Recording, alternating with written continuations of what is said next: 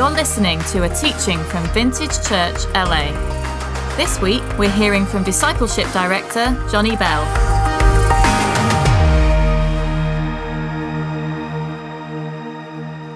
Good morning, everybody. The title of this sermon is officially Renewing Formation, or could be known by Gare's preferred title when he planned out this series a community that doesn't just believe in Jesus, but follows and becomes like Jesus by following the lifestyle and practices of Jesus. Or, by my preferred title, Fishermen, Beasts of Burden, Carpentry, Swiss Cheese Plants, and Michelangelo. If you're taking notes, write this down. This will make sense later. Begin in the Gospel of Matthew, chapter 28, he records the final words of Jesus. He says this Then the 11 disciples went to Galilee, to the mountain where Jesus had told them to go. When they saw him, they worshiped him, but some doubted. Then Jesus came to them and said, All authority in heaven and on earth has been given to me. Therefore, go and make disciples of all nations baptizing them in the name of the Father and the Son and of the Holy Spirit, and teaching them to obey everything I have commanded you. And surely I am with you always to the very end of the age.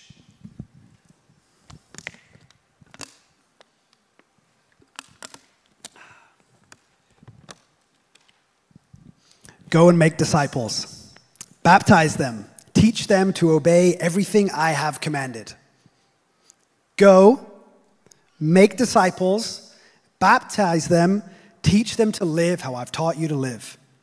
These are the last recorded, recorded words of Jesus in the Bible before he ascends to heaven.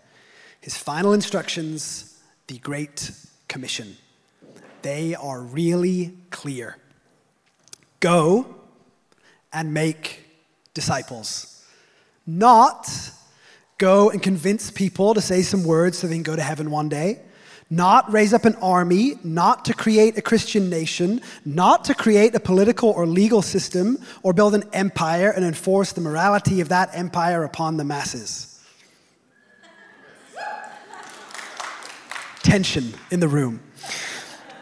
The instruction is this go person to person and invite them into an apprenticeship into the way of Jesus.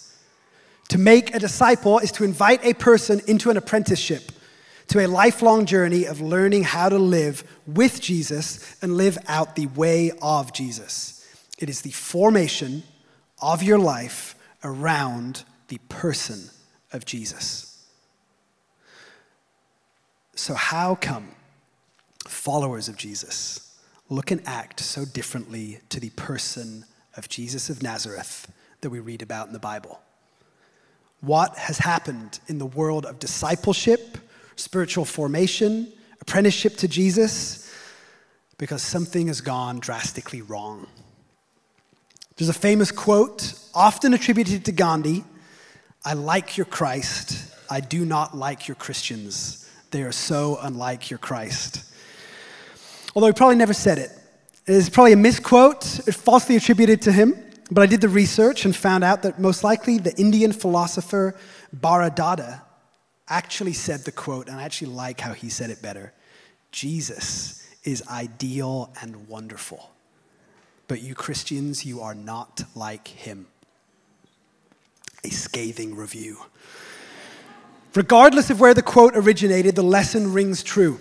In a 2022 survey, it was found from 1,200 people polled that the behavior of Christians was a bigger obstacle to being a Christian than any theological dispute.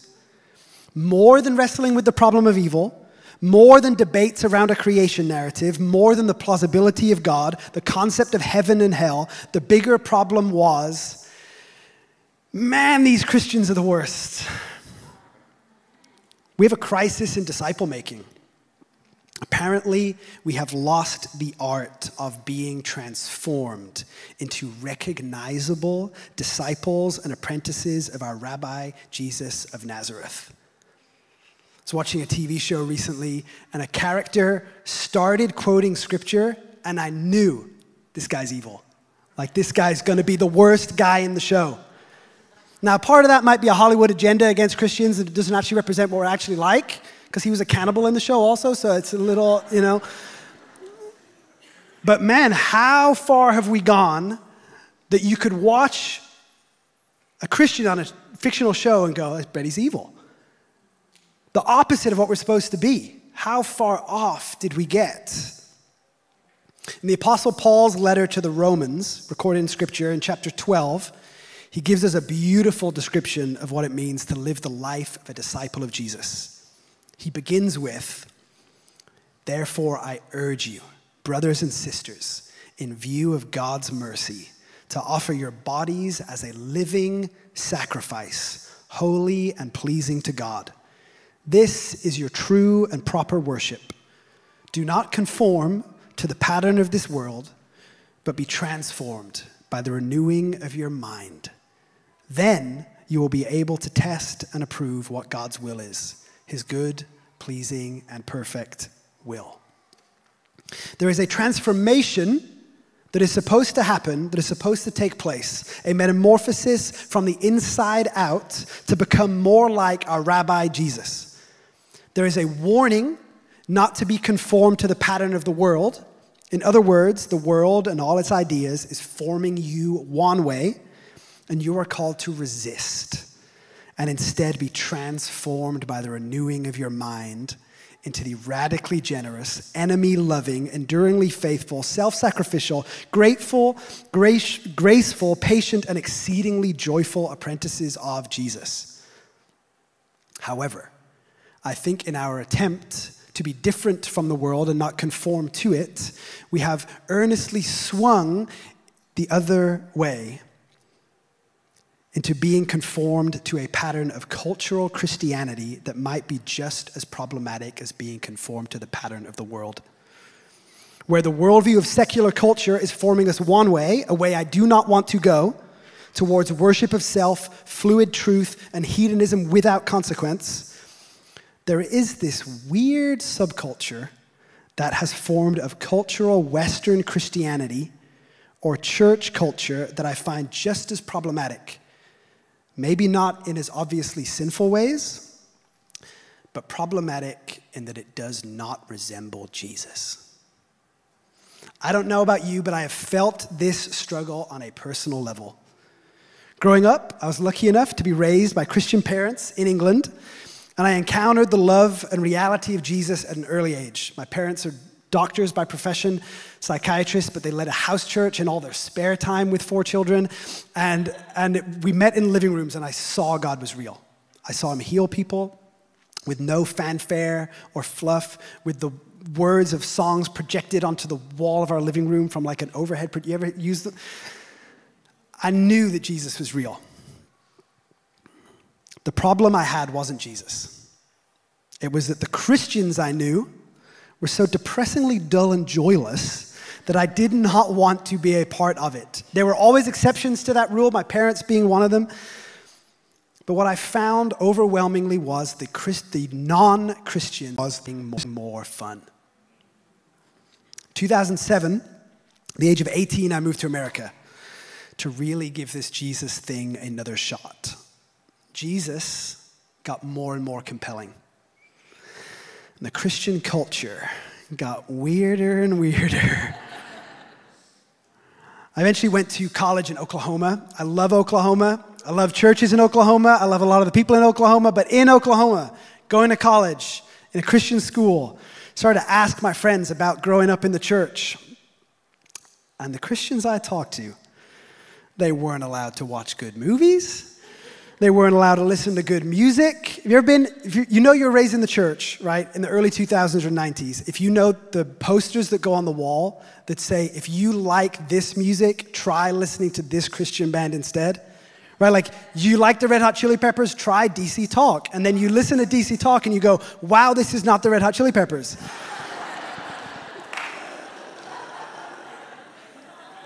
they would do, if you've ever Tan Clan CD into a fire at church, this sermon is for you. If you've ever had the, the Harry Potter buyback program at church where you have to like, I, I, I could, I, what is going on? You're not allowed to dance? When you hug girls, you have to hug them from the side like a crab. Like, I don't, I don't,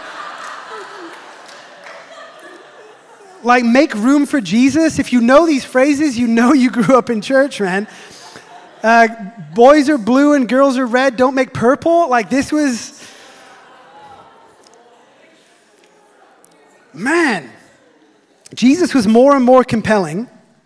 But once again, I was confronted with this. I love Jesus, but what in the Steven Curtis Chapman is going on in the church? Robert Mulholland describes this well in his seminal book on formation, An Invitation to a Journey. He says the Christian community, which should have been a clear voice of liberation and wholeness in the wilderness of human bondage and brokenness, has too often been merely an echo of the culture, further confusing those on a wandering and haphazard quest for wholeness. A multitude of Christian gurus have emerged who promise their followers life, liberty, and the perfection of happiness. Superficial pop spiritualities abound, promising heaven on earth, but producing only failure and frustration for those genuinely hungering and thirsting for God. Christians, man. I felt very much like an outcast in Christian culture. The more and more I learned about Jesus, the less and less I saw him reflected in a lot of what I would call cultural Christianity. Disclaimer the purpose of this sermon right now is not to self righteously look down at any of this. That just creates another weird subculture where we're the jerks. I know many wonderful Christians. I know the earnest heart behind Christian subculture. But I've personally found a lot of it to be harming in my relationship to Jesus. Which is why I'm committed to this idea that discipleship is not formation to becoming indoctrinated in Christian culture. Discipleship is formation to the person of Jesus Christ. I am not supposed to become more conformed into, into the institution that is cultural Christianity in the West. And I definitely don't think health and thriving for me is found in the ways of the world, but instead I'm supposed to be transformed to the character of Christ. This is the only standard for discipleship. It is a total commitment to the purity of the person of Jesus Christ, and I will spend my life pursuing him. In the words of Robert Mulholland again, spiritual formation or discipleship is the process of being formed in the image of Christ for the sake of others. I have devoted my life to this, to try not to add anything superfluous to Jesus. He is enough. Discipleship to Him and His way is undoubtedly the correct way to a life fulfilled for ourselves and a renewed society for the blessing of others. I want to establish that that is our baseline. When we talk about discipleship, formation at, Vintage Church, we're talking about being formed to the likeness of Christ, nothing else.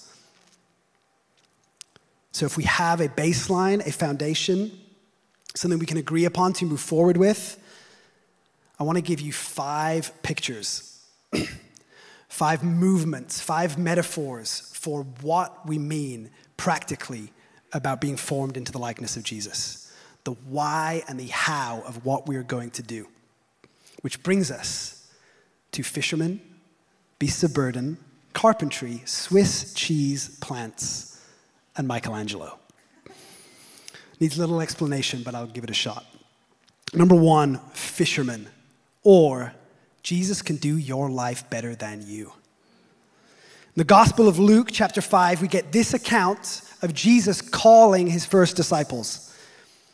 When he had finished speaking, Jesus said to Simon, Put your boat out into the deeper part and let down your nets for a catch. Master, replied Simon, we were working hard all night and caught nothing at all.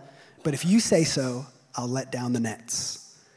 When they did so, they caught such a huge number of fish that their nets began to break. They signaled to their partners in the other boat to come and help them. So they came and filled both the boats, and they began to sink. When Simon Peter saw it, he fell down at Jesus' knees. Go away, he said, Leave me, Lord, for I am a sinner. He and all his companions were gripped with amazement at the catch of fish they had taken. This included James and John, the sons of Zebedee, who were partners with Simon. Don't be afraid, said Jesus to Simon. From now on, you'll be catching people or you'll be fishing for people. They brought the boats into land and then they abandoned everything and followed him. These men are fishermen. They are apprentices to their fathers who are fishermen. Their whole life is planned out for them. They will learn from their fathers how to be fishermen. They will inherit the family business and they will train their sons to be fishermen. That's their life, catching fish. Jesus rolls up, a rabbi, and he invites them to apprentice under him instead and calls them to something greater. I will make you fishers of men. And to prove he knows what he's talking about, he catches more fish than they've ever caught in their lives. Here's what we learn whatever you are doing in your life, Jesus can do your life better than you. He is a better fisherman than the fisherman. Why would I apprentice under Jesus? Because when it comes to living a human life, he is the best to ever do it. We each have our lives to live, to manage, to succeed in. We have jobs and marriages, children we're parenting, the complex dating landscape of Los Angeles in 2023 to navigate. We have stressful workplaces, in laws, tense relationships with our stepdads. The humbling reality is we're all stumbling our way through it. In apprenticeship to Jesus, I get access to the only person to ever live a life perfectly. And if he were living my life, he would without doubt be doing it better. He'd be a better husband, he'd be a better father to my kids, he'd be a more patient son in law, he'd be a kinder and more gracious friend, and Lord knows if he was gracious preaching today, he'd be doing a better job. Jesus can do my life better than me. He can do your life better than you. When Michael Jordan offers to teach you how to improve your jumper, you listen. When Jesus offers to teach you how to live, you start taking notes.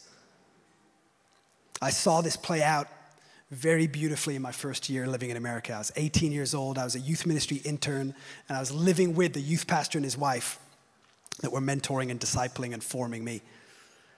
I was cooking eggs in the morning. They were out of the house, and I'm standing next to the fridge, and there is a love letter from Chris to Kelsey magneted to the fridge. I'm reading that letter. You put it on the fridge, I'm reading it. What I read was so remarkably beautiful that it shaped the way I view discipleship forever. I'm paraphrasing because I didn't write it down, but my best recollection of the words that Chris wrote to his wife were this Kelsey, I am not able to love you to the level that you deserve but Jesus is. So I will devote my life to spending more time with Jesus and learning from him so that I can learn how to love you well. Come on.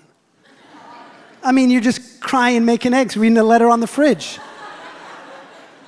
they don't even know, but the life that Chris and Kelsey, well, they know, they know because I've told them, but they didn't know at the time. Just the life they were living was impacting me. It shapes the way I do my marriage, shapes the way I pursue Jesus, and it extrapolates out to every part of my life. I go, darn it, I need to get closer to Jesus because he knows how to do this better than I do. Here's the best part though Jesus doesn't just show these fishermen that he can fish better than they can, give them a few tips, and leave them to the life they had before. He calls them to a higher level of living. He raises the ceiling of their lives and invites them into a greater mission. The invitation is true for us. Are you a hedge fund, hedge fund manager, student, real estate developer, teacher, stay at home parent?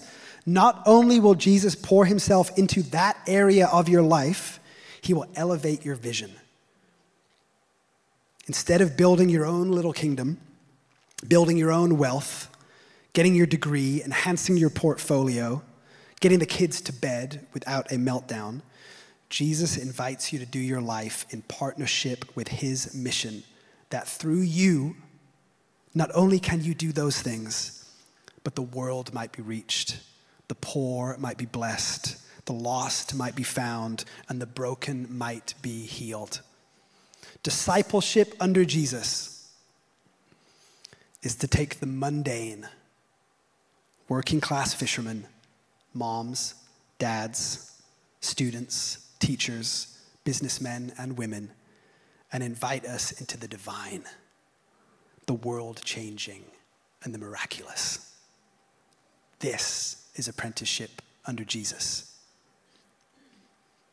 Number two, beasts of burden, or Jesus carries the load. Life is hard. And I think the older I get, the better at life I get. And life gets harder, perfectly in line to match it.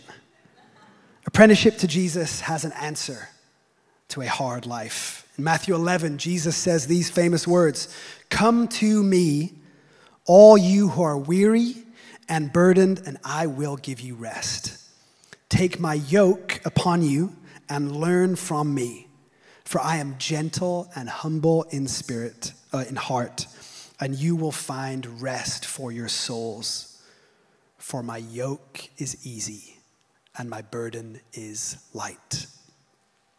So let's talk about yokes and burdens. Burdens we are familiar with the stresses, responsibilities, worries, obligations we carry with us every single day. The burden is the part of life that might not be bad, but it is hard. We are all beasts of burden. Like an oxen plowing a field, we drag our burdens behind us through life, and they are heavy. We are acquainted with burdens. A yoke, though. Yoke. Y O K E, not an egg. Yoke has two meanings here. A yoke was the term during this time referring to the collective teachings of a rabbi. Each rabbi had their teachings, their interpretation of the scripture, and this was called their yoke. When you study under a rabbi, you submit your life to their teachings and you take their yoke upon you. So, Jesus, when he talks about his yoke, is referring to his teaching, his worldview, his interpretation of Scripture, how it applies to your life. We take Jesus' teaching, his yoke, upon us. But yoke is also a reference to another thing, to the wooden beam that connects two oxen so that they may, so that they may collectively carry or pull what they are burdened with. We have a picture. In the world of farming, this is how a yoke works. You would take a weaker, younger, less mature oxen who is unable to carry the burden on their own, and you yoke them, that is, to connect them to a more mature oxen. When you do this, the older, stronger, more mature beast of burden not only leads the way, showing the younger one where to go and how to do it, but it also carries the greater weight with regards to what they are burdened with. This is a picture of our apprenticeship to Jesus. Is life hard? Are you weary? Are you heavy laden? Are you in need of rest? Apprenticeship to Jesus is to take his yoke upon you. You tie yourself to him through his teaching. And as you follow his teaching, you are put in relationship with him. Not only does he show you the way to go, but he carries the burden with you. I apprentice to Jesus because his teaching guides me, keeps me on the path to life, partners me with him so I'm not in this thing by myself, and it gives me rest from carrying the burdens of life alone. Number three, carpentry. Or Jesus has a way of doing things. Before Jesus was a rabbi, we know that his father Joseph was a carpenter. And that for a lot of Jesus' life, he wasn't known as a rabbi, but he was known as a carpenter. So let's picture Jesus as a carpenter together. And what if we were apprenticing under Jesus in carpentry? What would we do? We would go into the carpentry shop. We would follow the carpenter around. We would learn the physical skills, techniques, philosophies, and tools of carpentry. And at first, we would be really bad at it. We'd watch the carpenter make things, and we'd ask questions, and we'd scurry around after him, helping where we could absorbing everything about carpentry because he's the master craftsman and we are novices, and one day we want to be able to do what he does. And if Jesus was a carpenter, he would have a way of doing carpentry, and he would teach us to do things his way. His. And when we do the things he did, first, we'll be eager but pretty useless at them. We'll try our best but as we go in our apprenticeship to the carpenter, we would become competent carpenters and maybe even masters ourselves. We would be recognizable to others as having trained under that particular carpenter because we would be doing things the way he taught us to do them. This is how it is with Jesus and us now. Jesus, the rabbi, the Son of God, the Savior, the healer, the Messiah, has a way of doing things. And we are supposed to do things the way He says to do them. Not just the technique or methodology, but with the character of Jesus as well. We are called to do the Jesus stuff. In chapters 8 and 9 of the Gospel of, of Matthew, we get a beautiful picture of this. In those chapters, chapters 8 and 9 of the book of Matthew, Jesus, there's a series of stories in a row of Jesus doing something. You get Jesus cleansing a leper, casting a demon out of a man, raising a girl from the dead, healing a blind man, and giving a mini sermon about how the kingdom of God is good news for sinners. In Matthew 10, the very next chapter, the very next story, Jesus sends his disciples out to go and do ministry. He says to them, Go to the lost sheep of Israel. As you go, proclaim this message The kingdom of heaven has come near.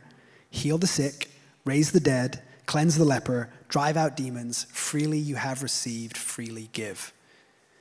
Everything that Jesus wanted them to do, he modeled for them, showed them how to do it, and then sent them out to do the exact same thing that they had seen. We get to do the stuff Jesus did in the exact same way. He models it for his disciples, and he models it for us. What's crazy to me is that I feel like the modern temptation is to hang around the carpentry shop. You sit on the workbench, you swing your feet, you don't pay that much attention. We hang around the carpentry shop like it's a social club and we don't do the stuff. We call ourselves carpenters, but we've never picked up the wood chisels or the handsaw.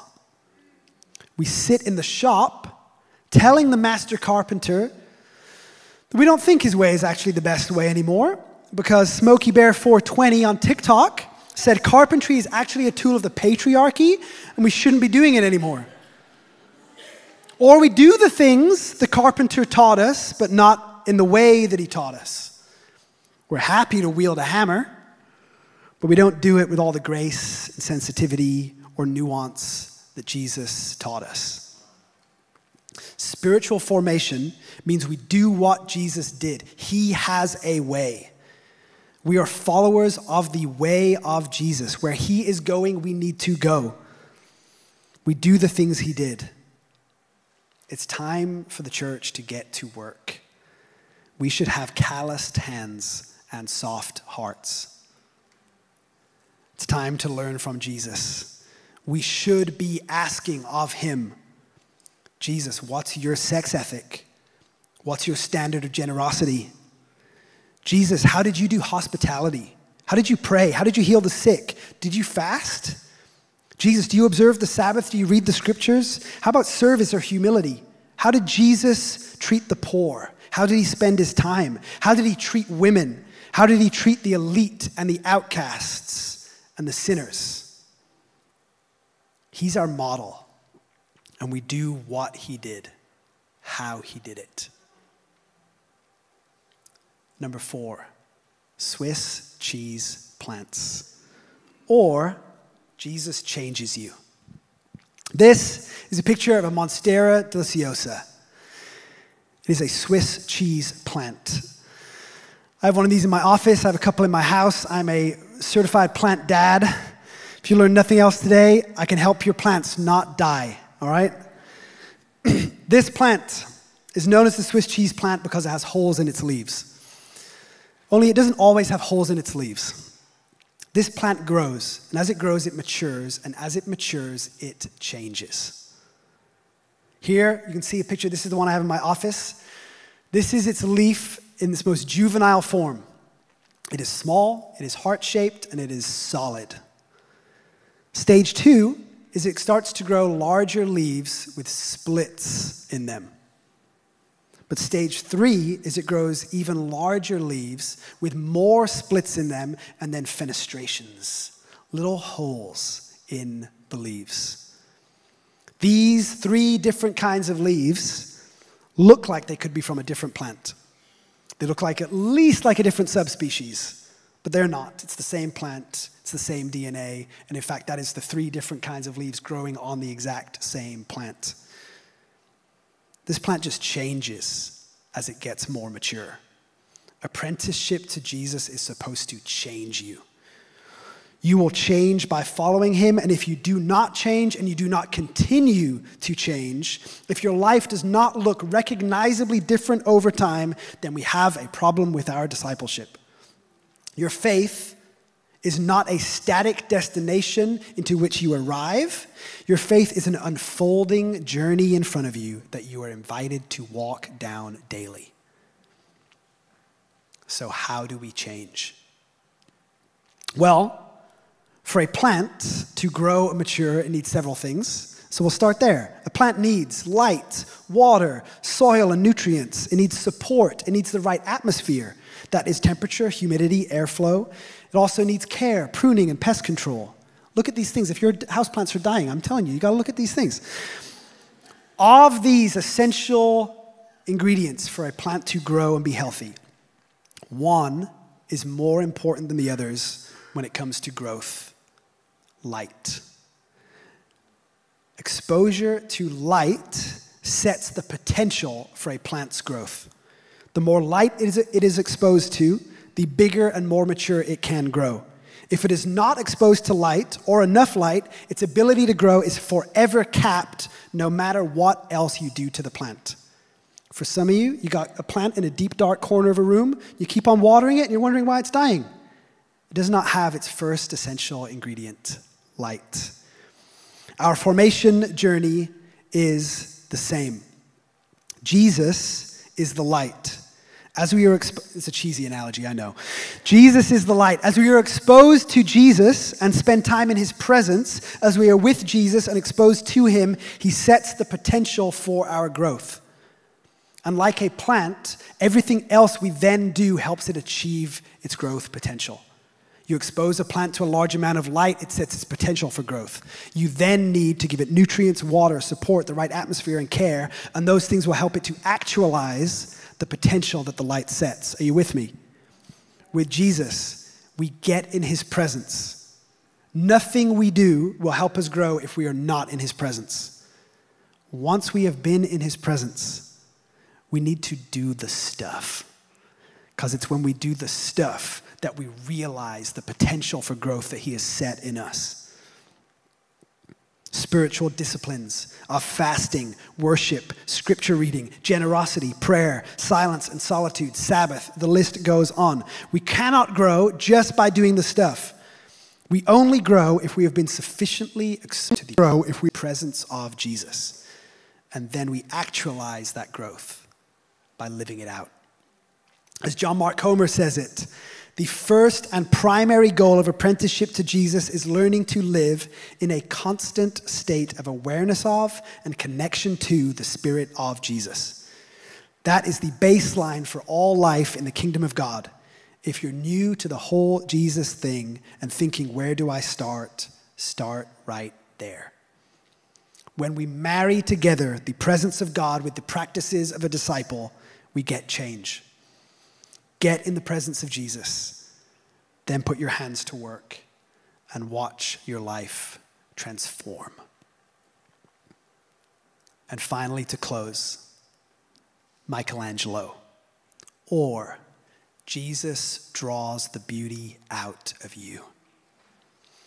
I have a picture of two sculptures by Michelangelo. They are part of a series of unfinished sculptures known as the prisoner sculptures. You can see why. The figures look as if they are trapped in the rock, having always existed there but yearning to break free of their stone shackles. I find these sculptures to be fascinating because they give a clear image to a concept that Michelangelo himself talked about regarding his method of carving a sculpture out of a great chunk of rock. He said about sculpting from solid stone In every block of marble, I see a statue as plain as though it stood before me, shaped and perfect in attitude and action.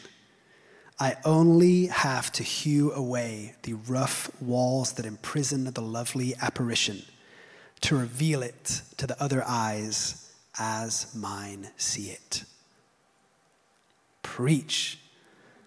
This is our final picture of spiritual formation. We should all be wary of any form of discipleship which seeks to make everybody the same. The goal of discipleship is not to create carbon copies of perfectly behaving, submissive Stepford wives, bleached and stripped of our uniqueness and difference. To be conformed to the likeness of Christ is something altogether more wonderful. It is to let Jesus look at us and pull out of us what has always been there but has not always been visible. It is to strip away the rough stone, the sin, the callousness, and the parts of our identity that we have become used to but should never have been there in the first place. It is to reveal the unique and beautiful masterpiece of you that has always been trapped within. Discipleship is freedom from the false self the revelation of who God has always envisioned us to be. Listen how Michelangelo talked about the creation of the statue of David. He talks about it like it's his son. I created a vision of David in my mind and simply carved away everything that was not David. How beautiful to think that your Father in heaven looks at you the same way.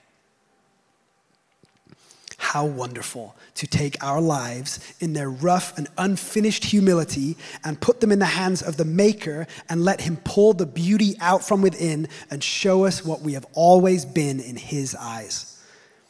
When we are discipled to become more like Christ, because we are image bearers of God, when we become more like Christ, we become more like ourselves. What is different and unique about each of us becomes more beautifully vivid. Each of our unique traits, from the color of our skin to the shape of our bodies, to our creativity, our silliness, our passions, our quirks, our idiosyncrasies, each of them is celebrated in the hands of our Maker and used by Him as a unique manifestation of His glory. Can I get an amen? In discipleship, we become freed. Like Michelangelo's prisoner sculptures, freed from what enslaved us, what held us, what bound us, the sin that ensnared us.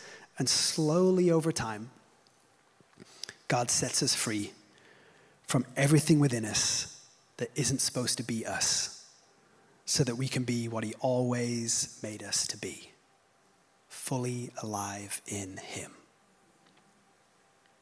To close, you know what the world needs? You. Healed, whole, at peace with yourself, in the hands of the Master, being formed not solely for your own benefit but so that you can go out and be a blessing to others. Here's the invitation Will you embrace this process? Because it all sounds pretty from up here, but rubber needs to hit the road. And that's when it gets a little hard.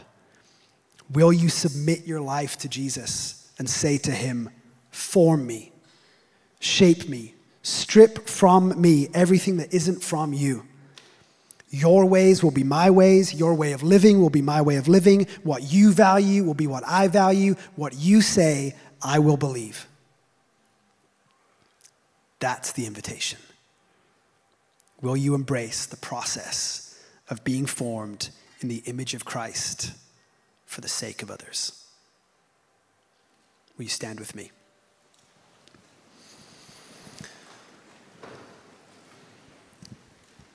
This afternoon, as we close, as we worship together before we leave, we have a prayer ministry team, and they're going to come down to the front.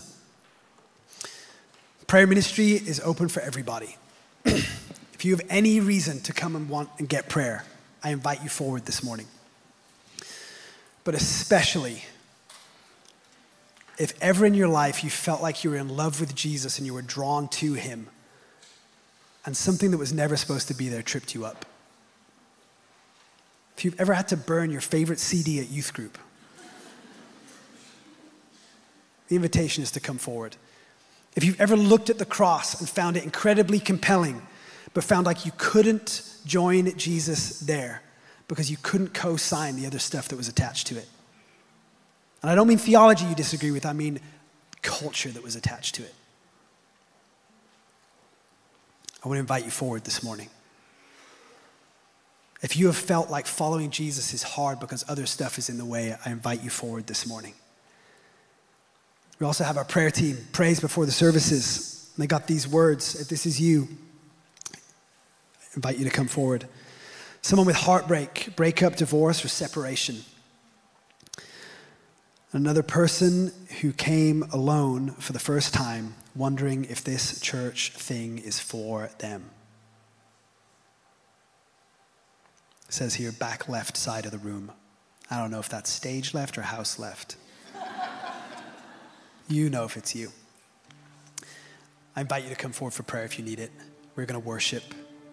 We're going to invite God to come into our hearts and form us into his likeness. Amen.